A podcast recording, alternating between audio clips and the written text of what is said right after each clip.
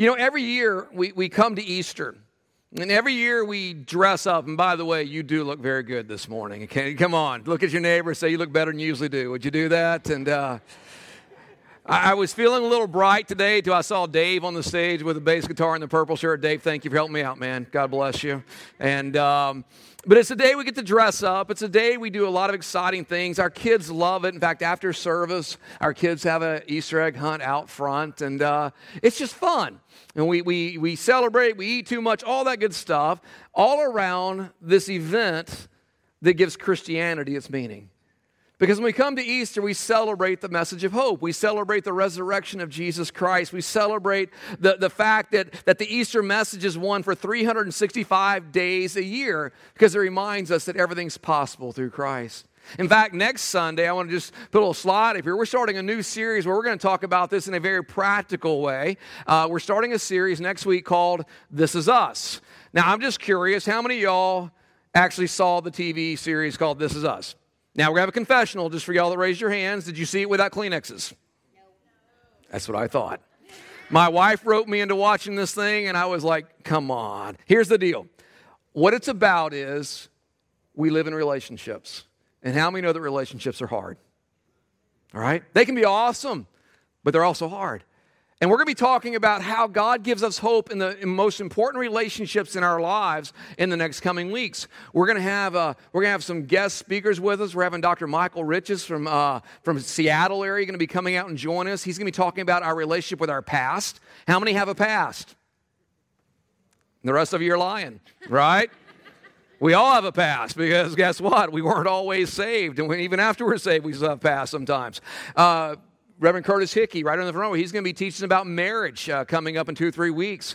And we're going to be just talking about how God works through our relationships to give us hope. And I really encourage you guys to make plans to be here. But today we're going to focus on Easter. If you've ever been to an Easter service, you know, some of us are just, we were brought up around church, we were brought up in church, some were not.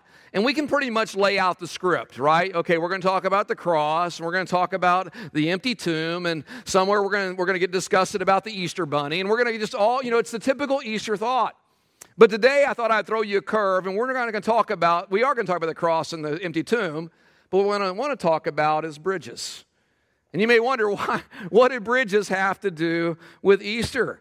Well, partly because I'm fascinated with bridges. You know, they are, they're a big thing. If you're a boy that grew up on the plains of Texas, can I tell you, the bridge, the overpass over I 10 was the closest thing to a mountain I got to until I was an adult, all right? You know, we just didn't have these natural wonders like we have out here in North Carolina. I, still remember the biggest bridge I'd ever seen crossing the biggest chasm there ever was was when they built the Houston Ship Channel Bridge. And we were all so afraid to go over the top of it because what if it collapses? We're going to fall in the water down below with all the ships. But bridges are important to our lives. In fact, I'll be honest, we can't live without them. Now, over the years, Denise and I, we've, we've gone over some pretty amazing bridges in our lives. I mean, going back and forth to Texas all those times with our family, our kids growing up, I can tell you how many bumps there are on the bridge that crosses the Atchafalaya Swamp in Louisiana because there's a rhythm to it. Every about 15 feet, you hit a bump, and after a while, you're like, are we ever going to get across this thing? We've been over the Vicksburg Bridge if we're going north, you know, across the Mississippi River. But the most famous bridge we've ever been, it was so much fun, is when I was in, doing some seminary work in California. And we figured out one time Denise was going to travel with me that we could fly cheaper to San Francisco than we could to Los Angeles. And my girl and I, we rented us a convertible, and this is my beautiful girl crossing the. Uh, yeah, those curls are natural. They, there, there are no curlers in my baby's hair. Uh, but that was crossing over the, uh, the, the, bridge over the, uh, uh, in San Francisco. Because, you know, without that, you couldn't go from one side to another. You know, honestly, bridges, if you think about it, they're effective, they're efficient, and, and many times they're the only way where we can get from where we are to where we want to be, from where we are to where we need to be. And we see really throughout the Word of God these bridge events, these, these things that remind us that, that we, we want to get somewhere and we can't, but yet someone made a way for us. Now, I, I know about bridges also that not only are they efficient, they, they also can be scary sometimes. In fact, until I, I grew older, I, I refused to go across certain bridges. My parents thought it was great to, to uh, vacation in Colorado every year. How, how many of y'all been to Colorado? He- heaven on earth, it's awesome, right? Although they may be a little high today, but it's heaven on earth. And, uh, you know, they're a little open to some things out there. Uh, but there was this bridge that they always would take us to every year, and every year I refused to go across it. It was a place called the Royal Gorge. Check this place out. Yeah, that's it. Here's the problem with that bridge.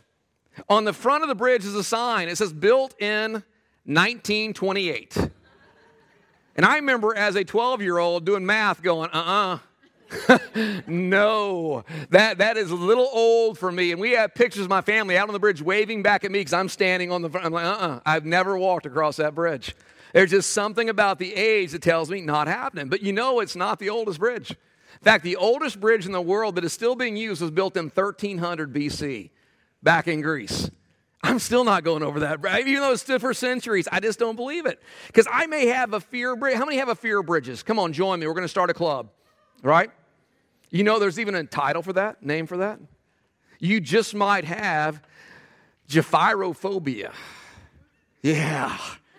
Sounds like you need a shot for that one, right? Gephyrophobia. I'm, I'm going to help you out this morning. I figure if I induce a little fear, then we can find hope, right? Because if you think about it in in, in the bridge context here, in our nation right now, one out of every nine bridges is failing. Just wanted to give you a hope this morning. You're welcome. I mean, come on. The average bridge is 43 years old, their lifespan is 50. The average deficient bridge is 65 years old. Good luck traveling through Atlanta on your way home if you want to take I 85, right? But here's the deal the problem with bridges is we've got to have them. Whether you trust them or not, we've got to have them. Because we can't get from where we are to where we want to be without bridges because, because they cross chasms that we could never cross ourselves. It's really interesting if you go back through history, man figured that out very early. You know, the earliest bridges were just like knock down trees over a river we can cross. But it was really interesting that it was until the Romans built the Roman arch that we really could never cross big chasms. We never could cross valleys or big rivers or lakes or those kind of things. They, they invented something to enable that. And I find it interesting on, on Easter that, that God used the Romans to create the greatest bridge event ever in history. Because you see, from the beginning of time, the Word of God tells us, and history would say the same, and that is that man always had this concept of God. There, there was something about creation that when man looked out, they, they recognized there had to be something bigger than them, something greater than them that brought all of this about and together. And, and, and you can imagine, there, there, there had to be that point when they are looking at creation and they're thinking about this other being, and they recognize that if there is this God, then, then he can't be like us. He's greater than us, he, he's more powerful than us. He, he's more, more holy, to use a word that we would understand now. He's unique, he's different than us. For the Bible says that all creation speaks there is God. I mean, first in Romans 1:20 to be on the screen, it says this: For since the creation of the world, God's invisible qualities, his eternal power and divine nature have been clearly seen, being understood from what has been made, so that people are without an excuse. So, so here's human. Knowing there's this other God, there's this creator, they see nature, they recognize someone had to make this wonderful, wonderful place. And yet, inside of them, their thought was, well, if he's so great, he's so different than us, how can we ever get to him? Because we're not all that. When they thought about his, his holiness, they recognized the darkness of their own souls greed, jealousy, anger, hatred, murder, all the things that came with, with man on this earth. And because of that, they started creating what we call faith systems. They started creating these ways of getting to God. You go back and study even the most remotest tribes, they would have rituals of religion. We sacrifice this, we give that, we, we acknowledge this. There was these all these efforts of man to somehow get to God, and all of them came about where we call now the major religions of the world. And it's really interesting if you study the major religions of the world, you recognize they are all about us getting to God. They're all about us finding a way to somehow prove ourselves worthy of this Creator, this one who gave us life. I challenge you, you study any major world religion, and, and you're going to find out one uh, common uh, thing among all of them, and that is whenever they come to approach God, if you ask the question where does the where does the effort begin where does the construction project begin how do, they, how do we get to god every one of them, it always begins with man. It always begins with us. It always begins with the simple thought of if we're going to get to God, then we got to build something. I'm, I'm, falling in love with the construction hat the last couple weeks. We got to build something. And the only way we can get to God is if we build it enough and we build it right, that somehow He will then have to accept our goodness. And they started building it around things like this. Well, I'm going to be nicer than the person next to me. I'm gonna, I'm gonna live more nobly. I'm gonna be, I'm gonna be more righteous. I'm gonna be more religious than anyone else with rituals and sacrifices, or, or I'm gonna pray a certain number of times of a day, and I'm gonna face a certain direction, and I'm gonna, I'm gonna do a certain number of charitable deeds, and, and somehow God's gonna have to say, enough. Welcome. You've done enough to prove that you're worthy of me. Way to go building that bridge. But again, here's the deal. I challenge you study the religions because here's what happens. Every one of them starts with human effort. And it requires an enormous amount of human energy. But here's the difficulty, and here's the sad part of that effort. There never is any actual proof or a sense of peace that you're going to get it done in your lifetime before you die. And there's no hope in that. There's no peace in that. I remember riding on the train one night between Bangalore and Bellary in India. And uh, if you've ever ridden a train in India, buy the best class you can because you might end up in a class that's a little different. And uh, I was in the class where we actually had beds. I shared it with a mouse. It was awesome. And uh, but in the middle of the night, a young lady crawled into bed right next to me. I'm going, that's not right. Now she was an arm's length away, you know, across the way. And I'm sitting there freaking out, going, This is not part of the mission trip. And uh, finally, I, I said, Hello? And she said, Hello. I'm like, English, good. Where are you from? Jersey. Awesome. What are you doing? I'm going back to a certain temple because in my faith, I've got to go there certain times over my lifetime and sacrifice enough to please my God. And I asked a simple question How do you know you've done enough? And it got very quiet on the train. She'd never thought about that. How do you know you've done enough? Five times? Ten times? What if you can't make it back? And in her faith system, it was built so much on her doing to get God to please God, she was wearing the construction hat.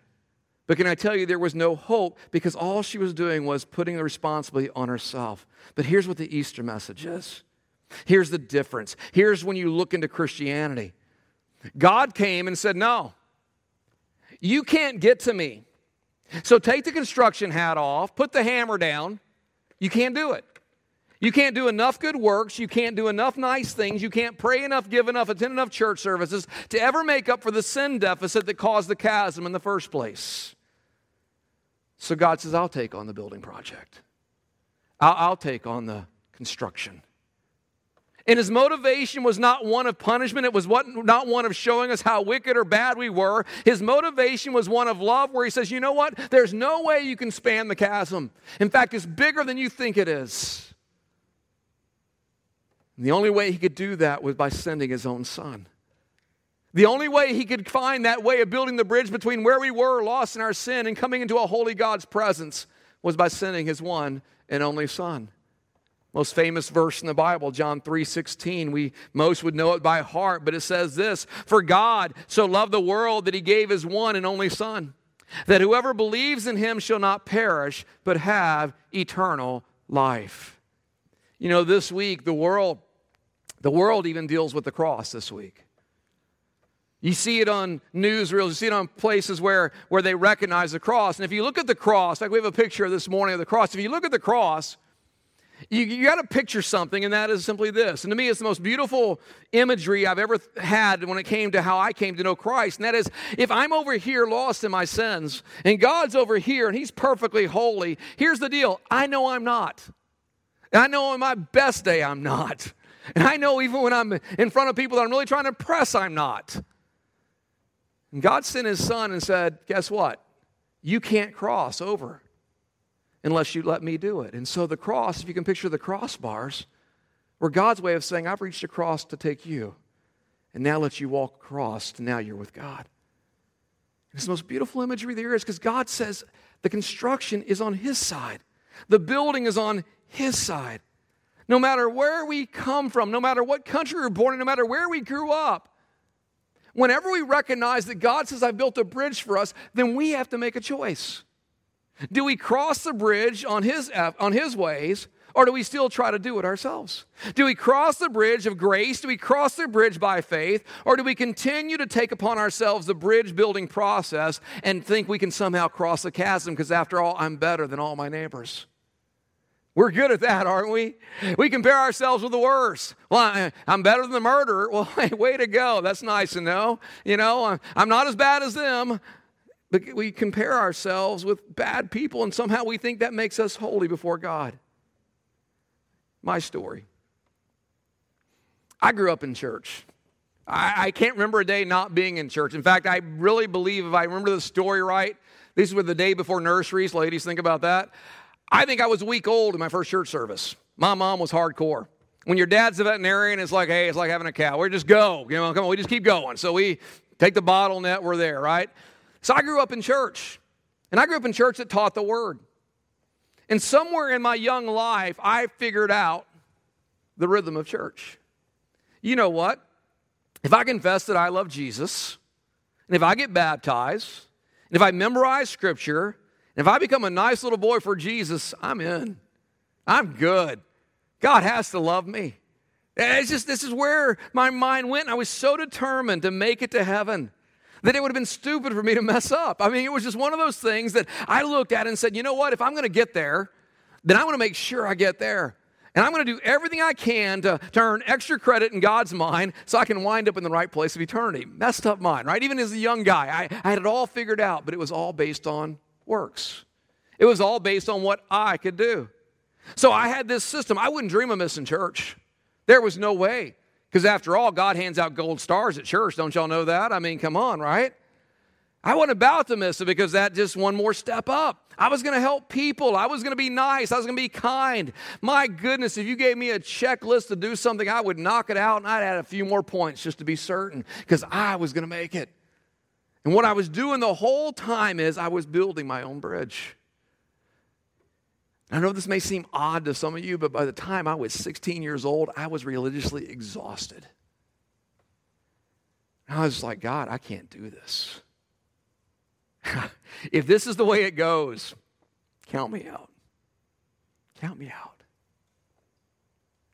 Until one day, one night actually, where I'm sitting in the service, not listening to my future father in law preaching.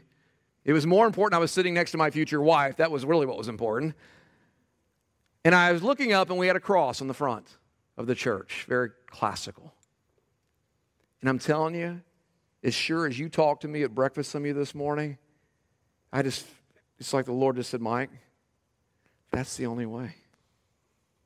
I did this for you. And I was broken. You see, everything inside of me said, that's too easy. That's too simple. I've got to earn it somehow. I've got to outwork you. I've got to outgood you. Whatever, that's not even the right word. I've got to, I've got to somehow be better than you because after all, we're all trying to build those bridges to somehow prove to God, God, you must love me.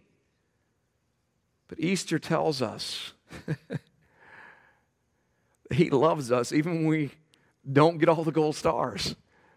That He loved us before we were lovable. Scripture says, while we were yet enemies of God, Christ died for us. And when we come to Easter, what we see is God building this bridge across the greatest chasm in our life and saying, You are welcome, come in, receive this gracious gift that I have given you. And that's the good news of Easter, because what it says is this it says, Anybody who comes by the way of the cross, anybody who puts their faith in Jesus Christ, no matter what your past is, no matter how far you've wandered, no matter how badly you've messed up, God says, I made provision for that. You can put the hammer down, you can lay the hat down, and you can come in by grace. There's only one way we're saved. And if you're trying to do it on your works, it's not going to happen. If you're trying to do it on your own goodness, it's not going to happen. It comes down to the very simplicity of the gospel message that Jesus came to give his life for us. And in Romans 10, verses 9 and 10, it says this that if you declare with your mouth Jesus is Lord. I was thinking about this yesterday. One of the events that took place at the crucifixion is when Jesus gave up his last breath and everything began to change around him. The very Roman soldier that guarded him to make sure he died said, surely this is the Son of God. And that's the acknowledgement that God says we need to come to. He's not another prophet. He's not another good man. He's not a good teacher. He is Lord. And the word says, then if we believe in our hearts that God raised him from the dead, you will be saved. For it is with your heart that you believe and are justified. It's with your mouth that you profess your faith and are saved. You see, the Easter message is you can come home.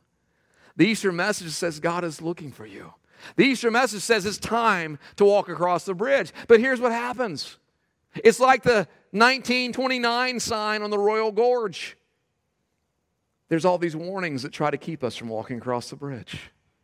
You see, we have a real enemy. His name is Satan. We don't glorify him in any way. He's the enemy of our souls. The Bible says he comes to steal, kill, and destroy. But what he does is he stands in front of the bridge and says, Wait a minute, you, hey, hey, I know your past. You can't walk across there. That's for good people. He comes and says, Hey, you're the one that grew up in church and now you're just kind of wandering, making life work on your own rhythms and your own life. You know what? God has no business for you. You have to stay on the other side. He looks at the broken he says, You're just too messed up. God doesn't love messed up people. You're just too messed up. You're so full of yourself. You're such a you're so caught up in the pain and the lies of this life that there's no way out for you. So don't even think about crossing that bridge. Can I tell you, all Satan uses is lies. Because every one of those things Christ died for. Every one of those things Christ won the victory for. Every one of those things, he says, the good news is where you are, you can't get to God from where you are, but I've paid the price that now you can come and know him. And guess what he does? He forgives your sins and he cleanses you from all unrighteousness. And then one of the coolest things happens. From the moment we give our life to Christ, the moment we surrender our lives, saying, Jesus, we want you to be Lord, guess what happens? Another construction process starts. But it's not by our hands, it's by His hands in us. You see, He begins to do something inside of us that we can never do. He begins to do something inside of us that no matter how much effort we put into, we can never make happen because He starts rebuilding us from the inside out. See, I'm afraid a lot of the message of Christianity, especially in the South, makes us feel like somehow that all Christ died for was to modify our behaviors. You know, hey, Christ died, be good. Christ died, don't do that. Christ died, don't go, don't go there. But his re- reconstruction process is not about behavior modification, it's about heart change. He works on the inside of us. And everything begins to change when we claim Jesus as our Lord. Our conversation changes. Because now, instead of trying to get to God, we want to talk to God. We want to know God. And we start doing this thing called prayer, which we overcomplicate. Because prayer is just talking to God, sharing your life, sharing your victories, your joys, sharing your sorrows, your pains, your hopes, your dreams. The amazing thing is that God communicates with us, and He does it through His Word. Because once we come and we say, Jesus Christ, you are our Lord, and we, we start opening up the Word of God, even a, even a Bible that before would have just been words on the page comes alive to us because now the Holy Spirit of God makes it real in our lives. Oh, and I, I don't know about you, but it becomes obvious that things are happening, things are changing. All of a sudden, our, our values start changing. Our, our, our way of thinking starts changing. The way we relate to people starts changing. Why? Because the bridge builder is now building something new in us. And oh, can I tell you, it only gets better. You see, the Easter message is not just Jesus came out of the tomb, woohoo! It means he changes us and he puts hope in us and he changes even how we look and approach other people because the reality is now we become bridge builders. See, he built the bridge that we had to cross, but now we become bridge builders because every one of us in our lives have relational chasms sometimes. And for many of us, we don't think they're ever able to be crossed. I wouldn't ask for a show of hands on a day like today because then we'd all have to repent. But I would tell you that if I were to ask and say, How many of you have relational chasms in your life right now in your marriage?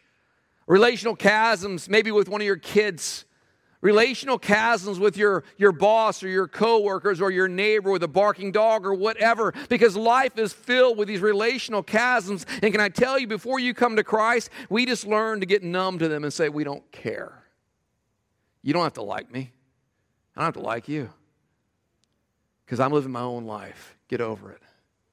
But something happens when God comes into our life through the work of the Holy Spirit. Things that didn't bother us before bother us. I mean, all of a sudden you're like, I can't go to sleep at night. If we have this difficulty between us, we've got to talk about it. Or I can't, I can't continue feeling this way towards my neighbor. Something has to change. And God says it's you that's going to change. Because when we become bridge builders, all of a sudden we're the ones reaching out. We're the ones saying, let's extend the hand. We're the ones saying we can cross this chasm. I, I love what it says in 2 Corinthians chapter 5. It says this, therefore, if anyone is in Christ, the new creation has come, the old has gone, the new is here. We, we could stop right there and just go, way to go, God, right? Because what he's saying is all that old junk, he said, I've taken care of it. He said, But I've taken care of it so that you may now walk with me. But as you walk with me, now look, now I want you to learn to walk with others. Because he says that all this is from God who reconciled us to himself through Christ and gave us the ministry of reconciliation. You see, I always am amazed at holidays. Because for some people, holidays are not fun because they don't want to see Aunt Gertrude. They don't want to see Grandpa Fred. They don't, they don't want to see weird, you know, Uncle Melvin. We just, there's something about us that says we just got issues, right? And we're not, we're not inviting them to dinner because it always gets crazy when they come to dinner. And we start avoiding each other. What is that? That's relational chasms. Some married couples can't even sit across the table and enjoy a meal and talk because they've just lost that love God gave them, and there's this chasm that's there. Some kids don't want to even be with their parents, parents vice versa, because these chasms have been formed over time. We live in this sin infested world, and because of it, those chasms seem to be so large, there's no way they're ever going to be crossed. But can I tell you, the message of Easter gives us the good news that God said the same power that raised Christ from the dead, He says, now dwells in where? Help me out. In us. Not, not that all of a sudden we're strong, but that He's strong in us. And now those things that we thought were impossible, we say, no, they are possible through Christ. Now those things we said that marriage is done, just get, you know, put a fork in it, it's over. And we say, no, there's hope there because of Christ. Because he came out of the tomb. Because he rose from the grave. The, the picture of the empty tomb is one we should be always thinking about. Because the picture of the empty tomb reminds us that Jesus is not a dead man laying somewhere we can go and put flowers on his grave, but he's alive. And because he's alive, he's alive in us. And because he's alive in us, all things are possible. You see, the Holy Spirit dwells in us now, and, and he gives us that courage. He gives us that hope to say, you know what, we're going to keep trying. We're going to keep reaching out. We're going to keep believing until we see the breakthrough. Can I tell you guys, we live in a society where if things don't happen instantly, we're too quick to give up. And God says, No, you keep believing. You keep pressing forward because guess what? I've got power for you. I've got power for you. You see, the, the good news of Easter is Christ rose. And because he rose, that, that chasm has been spanned now. We come to God on his terms. We, we find his love for us. We now have that same power uh, of Christ dwelling in us. We can deal with relational issues. But there's one final chasm that Easter took care of. There's one final chasm that we all have to deal with someday, and that's the chasm of death. Oh, fun topic, isn't it? I mean, no one amens. We're talking about death. Way to go, Pastor. But the funny thing about death, pretty much it's been around since man started, and it's pretty much 100% accurate. Everybody dies sometime. But yet we live in this denial, don't we? Well, that happens to them, but it's not going to happen to me. Or that touched their family, it's never going to touch mine. It's still a shock. I'm always amazed. People are shocked. Wow, we can't believe they died. The Bible says that it's appointed to all, to all men once to die, and then the judgment. It's something we all face. And because of that, we live in this low grade denial. And I really think it comes from the fact that so many people are really not exactly sure what happens. You know? Well, God must have needed another angel. That's, that's why your loved one's with them today. How many know that's false? You're all like, a few of y'all are like, hey, man, no, no. That'd be a cruel God. I need another angel. Boom, there you go. All right, Uncle Fred, sorry. I know you loved him, but I needed an angel. No, because guess what? Look at your neighbor and tell him, I'm not an angel, neither are you. Right? Because we're not. The Bible says we were made a little lower than angels. They're a little higher up on the chart than we are. But God didn't need another angel. And He didn't bring somebody home because He needed someone else to worship Him. No. Death comes because we still live in a sin cursed world. But we don't fear it because the chasm was spanned. We don't have to fear because Christ died for us. He rose from the grave. He conquered it. He had victory over it. And now we come and recognize that that chasm relation between us and God was spanned so that now when we come to the end of our life, there's not this question where do we go? What happens to us? The Bible says to be absent from this body is to be present with the Lord. There's a promise God made to us. There's a promise that He says we can count on. Go back and look at this again, John 3:16, the most simplest verse. If, if you never had a Bible, if you ever watched a football game, you've seen it. 3:16, it's always right there. But yet it wraps up the whole picture in one quick sentence. He says, For God so loved the world that he gave his one and only Son as a bridge. That whoever believes in him shall not perish, but have what? Tell me, it's on the screen. Eternal life. That's forever. That's everlasting life. And the beauty of the Easter message is God has that for all of us. God has called into being that for us. And we can grab hold of that with confidence that we don't have to live in fear of it because we live in this uncertain world. I mean, we, we live in this world with, I mean, we didn't talk about terrorism when I was growing up, okay? We didn't know what that was. We, we live in a world with disease, with car accidents. A, a friend of our family died in a plane accident about two months ago. We didn't know about it until we saw it in the news. This life is a vapor, it's short, there's no guarantee, but the good news is Jesus conquered death. And here's the side of that that just makes me smile. Because the good news about Easter is what he has promised us. We're going to be with him in heaven someday. And there's some things about heaven that if you've never studied it, I'm going to tell you, you ought to because it gives you a lot of hope. Because it tells me this in heaven, these old bodies are no longer going to be affected by the curse of sin on this world. I'm convinced, brother, no more baldness in heaven. Can I get an amen?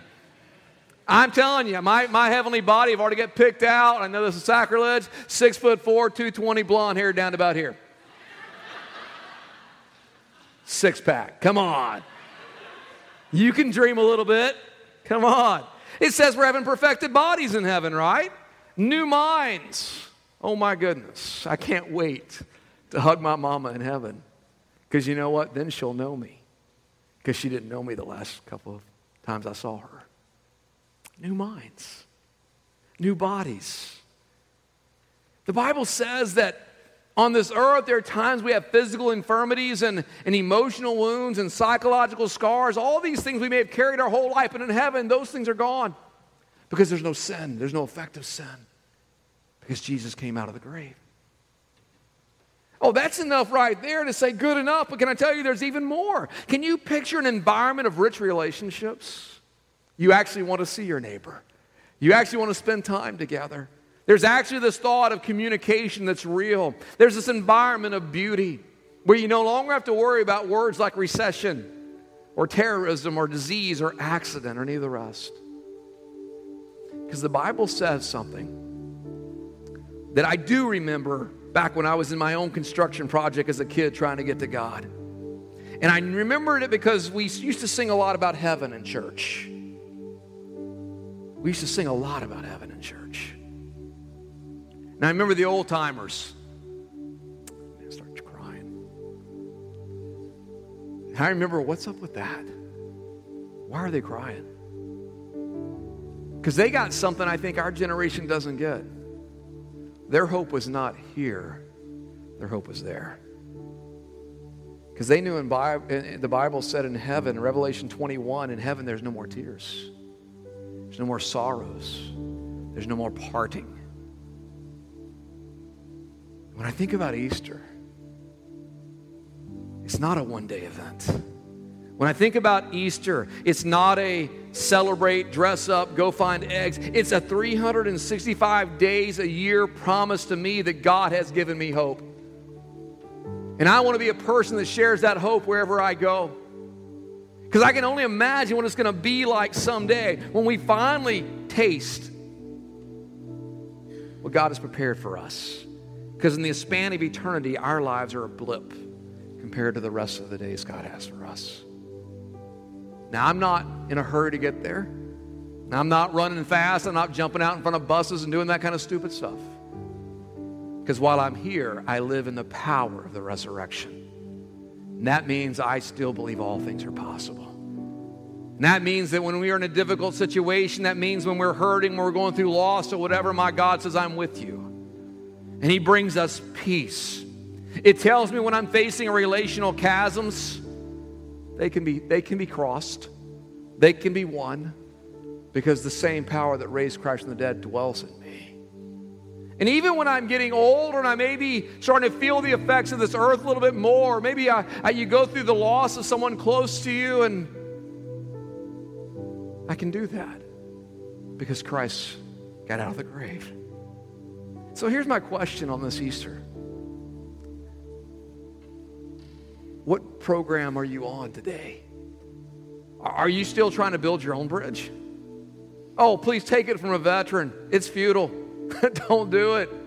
It's no fun. Because what you run into is on your best day, you still come up short.